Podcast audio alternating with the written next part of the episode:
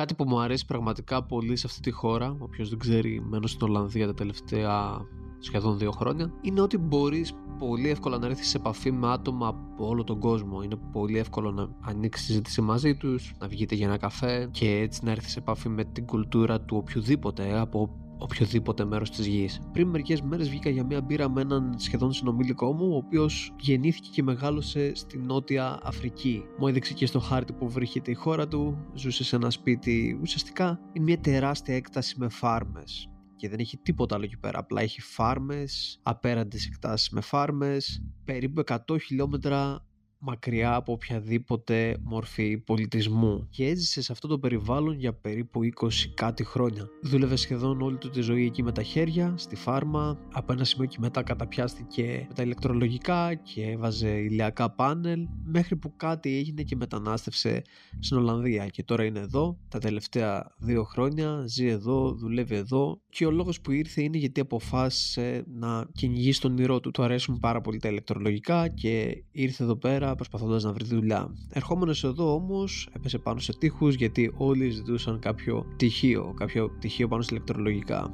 Αποφάσισε λοιπόν να σπουδάσει Όμως και πάλι υπήρχε ένα πρόβλημα. Δεν είχε τελειώσει φυσική στο σχολείο. Οπότε αυτό που κάνει τον τελευταίο καιρό, τον τελευταίο χρόνο, είναι να κάνει ιδιαίτερα στη φυσική έτσι ώστε να καταφέρει να δώσει εξετάσεις για να μπορεί να μπει σε αυτό το πανεπιστήμιο. Και ταυτόχρονα φυσικά δουλεύει full time πάνω σε κάτι τελείως διαφορετικό για να βγάζει τα έξοδά του, το ενοικιό του κτλ.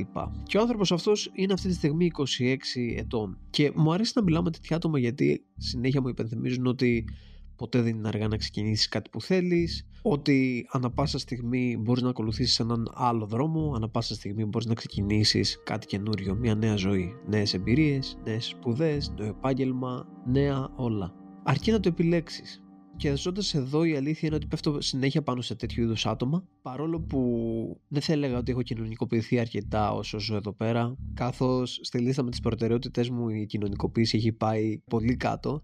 Και ο λόγος είναι ότι εκτός από τη full time δουλειά που κάνω, ταυτόχρονα φτιάχνω διαρκώς podcast, βίντεο στο YouTube, reels, post και σεμινάρια για εσάς. Προσπαθώ επίσης να πηγαίνω γυμναστήριο τουλάχιστον 4 φορές την εβδομάδα και προσπαθώ να αφιερώσω και τον υπόλοιπο χρόνο που μου μένει στην κοπέλα μου. Όπως καταλαβαίνεις ο χρόνος είναι πάρα πολύ περιορισμένος, όμως κατά καιρούς νιώθω την ανάγκη να βγω με κάποιον έξω και συνήθως επιλέγω άτομα που δεν έχω ξαναβγεί στο παρελθόν. Γιατί μου αρέσει να γνωρίζω νέα άτομα και να ακούω την ιστορία τους. Συνήθως όταν βγαίνω με κάποιον δεν διστάζω να ρωτήσω κατευθείαν πολύ προσωπικές ερωτήσεις, να μάθω την ιστορία του. Ποιος είναι αυτός ο άνθρωπος, τι έχει ζήσει, πώς μεγάλωσε. Αυτά είναι πράγματα που με ενδιαφέρουν και πολλές φορές ίσως φαίνομαι αδιάκριτος, παρόλο που η αλήθεια είναι ότι δεν έχω λάβει τέτοιου είδους μήνυμα οι άνθρωποι τις περισσότερες φορές με ευχαρίστηση θα μιλήσουν για τον εαυτό τους, για την ιστορία τους, για τις δυσκολίες που πέρασαν. Πολλές φορές οι άνθρωποι έχουν την ανάγκη να βγάλουν κάποια πράγματα από μέσα τους, να μιλήσουν για όσα έχουν περάσει. Αυτό τους κάνει να νιώθουν πιο όμορφα και είναι κατανοητό και είναι μια πολύ δίκαιη ανταλλαγή για να πάρω και εγώ τις πληροφορίες μου, την έμπνευσή μου, τα ερεθίσματά μου και εκεί να βγάλουν κάτι από μέσα τους κάνοντας μια βόλτα σε κάποια πόλη της Ολλανδίας, θα δεις πάρα πολλούς ανθρώπους να βρίσκονται μεταξύ 25 και 30 ετών και να προσπαθούν να κάνουν μια νέα αρχή, να έχουν φύγει από κάποια άλλη πόλη της Ευρώπης ή του κόσμου, να έχουν έρθει εδώ και να έχουν ξεκινήσει να σπουδάζουν κάτι καινούριο και να έχουν όνειρα και βλέψεις για μια πολύ καλύτερη ζωή από αυτή που ζούσαν και από αυτή που πίστευαν ότι θα ζήσουν όταν ίσως ήταν 17 ετών πίσω στη χώρα τους. Και φυσικά το να κάνεις ένα νέο ξεκίνημα δεν σημαίνει απαραίτητο ότι πρέπει να φύγεις από τη χώρα σου και να έρθεις στην Ολλανδία ή σε κάποια άλλη εντός εισαγωγικών πιο πλούσια χώρα. Απλά αυτή τη στιγμή σου μεταφέρω κάποιες εμπειρίες που έχω και ζώντας σε αυτή τη χώρα. Αυτά έχω να σου πω αυτή τη στιγμή. Και φυσικά μιλώντας συνέχεια με εσάς, πάρα πολλοί από εσάς μου στέλνετε μηνύματα καθημερινά. Μπορώ να πω με σιγουριά ότι ένας τεράστιος αριθμός Ελλήνων σκέφτεται να ξεκινήσει κάτι καινούριο συνήθως. Πολλοί από εσάς που είστε 25, 30, 35, 40 ετών μου στέλνετε μηνύματα και μου λέτε ότι θέλετε να ξεκινήσετε κάτι καινούριο, ότι θέλετε να ασχοληθείτε με κάτι άλλο, θέλετε να αλλάξετε κλάδο, θέλετε να σπουδάσετε κάτι διαφορετικό. Και αυτό που παρατηρώ είναι μια επιφύλαξη, ένα φόβο, ένα αίσθημα ότι πάτε να κάνετε κάτι τρελό, ότι πάτε να κάνετε κάτι που δεν είναι συνηθισμένο, κάτι που ίσως σας φέρει σε κόντρα με το κοινωνικό σας περίγυρο, κυρίως την οικογένειά σας. Και η αλήθεια είναι ότι στην Ελλάδα υπάρχει μια νοοτροπία μέσα στην οποία μεγάλωσα και εγώ και με είχε επηρεάσει πάρα πολύ όταν ήμουν μικρότερος η οποία λέει ότι hey, θα πας σχολείο, θα τελειώσεις το σχολείο και πρόσεξε πολύ καλά τι επιλογή θα κάνεις στο μηχανογραφικό γιατί αυτό πραγματικά θα καθορίσει τη ζωή σου και άπαξ και πάρεις την απόφαση να σπουδάσεις κάτι, να μπει σε μια σχολή, από εκεί πέρα η ζωή σου ουσιαστικά είναι προκαθορισμένη. Τελειώνεις τη σχολή, πας στρατό αν είσαι άντρας και γρήγορα να βρεις μια δουλειά πάνω σε αυτό ή να κάνεις κάποιο μεταπτυχιακό πάνω σε αυτό το τομέα για να βρεις μια δουλειά όσο το δυνατόν πιο γρήγορα για να ξεκινήσεις τη ζωή σου, να βρεις ένα σπίτι, να κάνεις οικογένεια κτλ. Ουσιαστικά με το που πάρεις την απόφαση στο μηχανογραφικό σου μετά τις πανελλήνιες έχει μπει κατευθείαν μια ταμπέλα πάνω σου που γράφει μια λέξη, το επάγγελμά σου. Αν πας να σπουδάσεις λογιστική είσαι ο λογιστής και αυτό είναι όλο μέχρι να πάρεις σύνταξη. Είσαι ο λογιστής. Και μόλις πάρεις σύνταξη, είσαι ο πρώην λογιστής συνταξιούχος λογιστής. Και αυτή είναι η ζωή σου. Και σπάνια θα δεις κάποια άτομα να παρεκκλίνουν από αυτή την ταμπέλα. Παρόλο που πολλοί Έλληνες σπουδάζουν κάτι που δεν τους αρέσει και το τελειώνουν, παίρνουν το πτυχίο, ακόμα και αν δεν βρουν δουλειά για διάφορους λόγους, είτε λόγω έλλειψης προσλήψεων, είτε γιατί δεν τους αρέσει πραγματικά αυτό το επάγγελμα, οπότε δεν ψάχνουν πραγματικά πολύ έντονα να βρουν δουλειά, θα τους δει να κάνουν κάποια άλλη δουλειά, ίσως service ή delivery, είτε στην εστίαση είτε οτιδήποτε άλλο. Μια δουλειά που πάλι δεν τους αρέσει για να βγάζουν τα έξοδά τους και θα τους δει να μην προσπαθούν να αλλάξουν κλάδο, να μην προσπαθήσουν να σπουδάσουν κάτι άλλο, να μάθουν κάποιο άλλο skill για να αλλάξουν καριέρα, για να αλλάξουν επάγγελμα, για να αλλάξουν αυτή την ταμπέλα που έχουν ε, που έχουν βάλει πάνω τους από τα 18 απλά λένε ότι ε, είμαι μαθηματικός ε, αλλά μέχρι να βρω δουλειά θα δουλεύω service. Και εν τέλει δεν θα ψάξουν και ποτέ πραγματικά να βρουν δουλειά πάνω σε αυτό γιατί δεν τους αρέσει. Ε, οπότε θα συνεχίσουν να κάνουν μια άλλη δουλειά που δεν τους αρέσει γιατί είναι πιο εύκολη υποθέτω και θα μείνουν εκεί.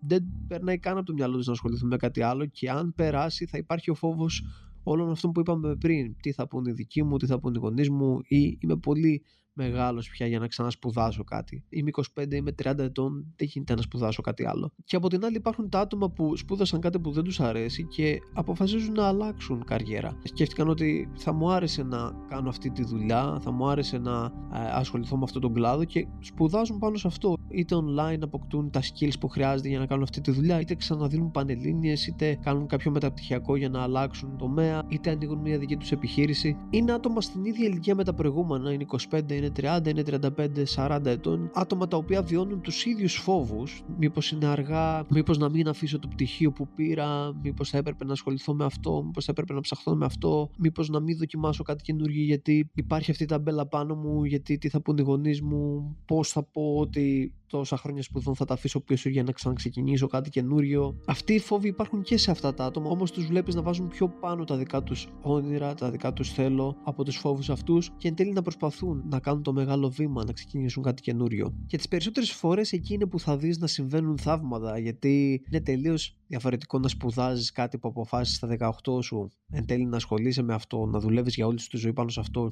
αλλά να σέρνεσαι, να βλαστημάς την όρια τη στιγμή που ξυπνάς κάθε πρωί, να πηγαίνεις στη δουλειά σου σαν ζόμπι, να μην σε ενδιαφέρει καν, να μην αφιερώνεις την ενέργεια που χρειάζεται για να είσαι όντως καλός πάνω σε αυτό.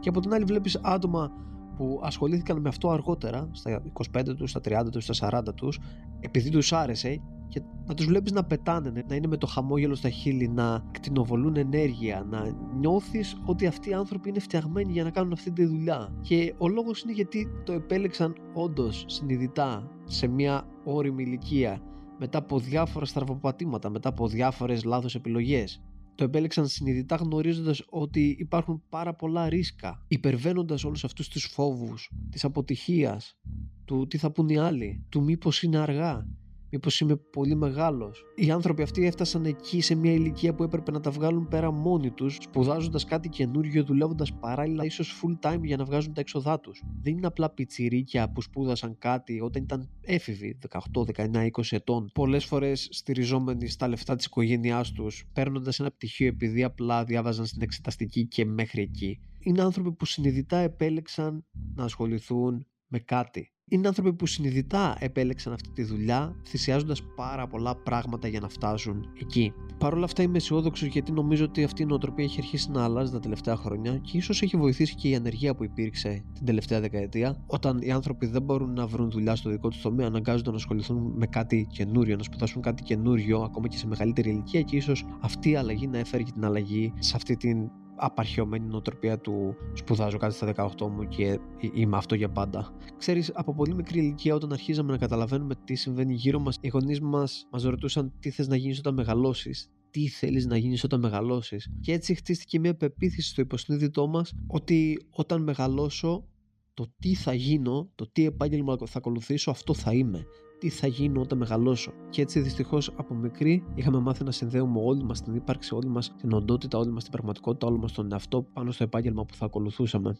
Μία συμβουλή στους μελλοντικούς γονείς ή στους γονείς που έχουν πιτσιρίκια, μην ρωτάς το παιδί σου τι θες να γίνεις όταν μεγαλώσεις. Μην το ρωτάς, μην του κάνεις αυτή την ερώτηση. Αντί να τον ρωτήσεις τι θέλεις να γίνεις όταν μεγαλώσεις, ρώτησε τον ποιος θες να γίνεις όταν μεγαλώσεις. Και η ερώτηση αυτή δεν έχει να κάνει με επάγγελμα, έχει να κάνει με αξίες. Μάθε το παιδί σου να ψάχνει τι είναι σημαντικό για αυτόν. Όχι τι επάγγελμα θέλει να κάνει, ναι και καλά. Γιατί το παιδί σου μπορεί να μην καταφέρει να ακολουθήσει αυτό το επάγγελμα και να καταφέρει να το ακολουθήσει δεν θα το κάνει για μια ζωή. Ή κάτι μπορεί να συμβεί και ξαφνικά να σταματήσει να κάνει αυτό το επάγγελμα. Μετά τι θα γίνει, θα πάθει μια κρίση ταυτότητας, δεν θα ξέρει ποιος είναι. Εφόσον δεν θα κάνει πια αυτό το επάγγελμα, ποιος θα είναι; Ο Μάριος ο λογιστής, αν δεν είναι πια λογιστής, τι θα είναι; Μάθε το παιδί σου να αναγνωρίζει ποιος θέλει να είναι, τι ηθικές αξίες θέλει να έχει και βρίσκοντας αυτές τις αξίες θα οδηγηθεί από μόνος του πάνω στο επάγγελμα που θέλει όντως να ακολουθήσει και όχι στα 25 του, όχι στα 30 του, όχι στα 40 του, αλλά στα 18 του. Ίσως ήδη να το έχει μάθει γιατί ξέρει ποιος θέλει να είναι και ίσως βρει ένα επάγγελμα που να αντιπροσωπεύει αυτές τις αξίες. Πριν κλείσω, να ξαναυπενθυμίσω ότι στην περίοδο του Black Friday θα κυκλοφορήσει το νέο μου σεμινάριο για το άγχος, θα είναι μαθήματα διαχείρισης άγχους και αν είχες σκοπό να αγοράσεις κάτι στο Black Friday, ίσως φέτος να αγοράσεις κάτι για τον εαυτό σου. Ίσως φέτος να μην αγοράσεις μια τηλεόραση ή κάτι που θα το χρησιμοποιήσεις και θα το πετάξεις. Κάτι που θα το χρησιμοποιήσεις και θα το βαρεθείς. Αλλά ίσως αγοράσεις κάτι που θα σε βοηθήσει να κατανοήσεις τι είναι το άγχος, για ποιο λόγο υπάρχει μέσα σου τι εξυπηρετεί, πώς να το καταπολεμήσει σε πραγματικό χρόνο και πώς θα αποκτήσεις μακροπρόθεσμα μια ικανότητα να ελέγχεις το μυαλό σου και το σώμα σου για να γίνεις φίλος με το άγχος, γιατί είναι φίλος σου, και να σταματήσεις να τον αντιμετωπίζεις σαν villain, σαν τον Joker, σαν τον κακό της υπόθεσης. Θα κυκλοφορήσει τότε, θα είναι σε πάρα πολύ καλή τιμή για την περίοδο του Black Friday και μετά θα ανέβει. Οπότε, αν είσαι ένας άνθρωπος που ταλαιπωρείται από άγχος, που δεν μπορείς να το ελέγξεις, που οτιδήποτε αντιμετωπίζεις στη ζωή σου, οτιδήποτε καινούριο σου προκαλεί άγχος, μη διαχειρίσιμο, αυτό το σεμινάριο, αυτά τα μαθήματα θα είναι πραγματικά για σένα. Αυτά, αν θέλεις να βοηθήσεις αυτό το podcast, κάνε μια αξιολόγηση με 5 αστέρια και τα λέμε στο επόμενο επεισόδιο.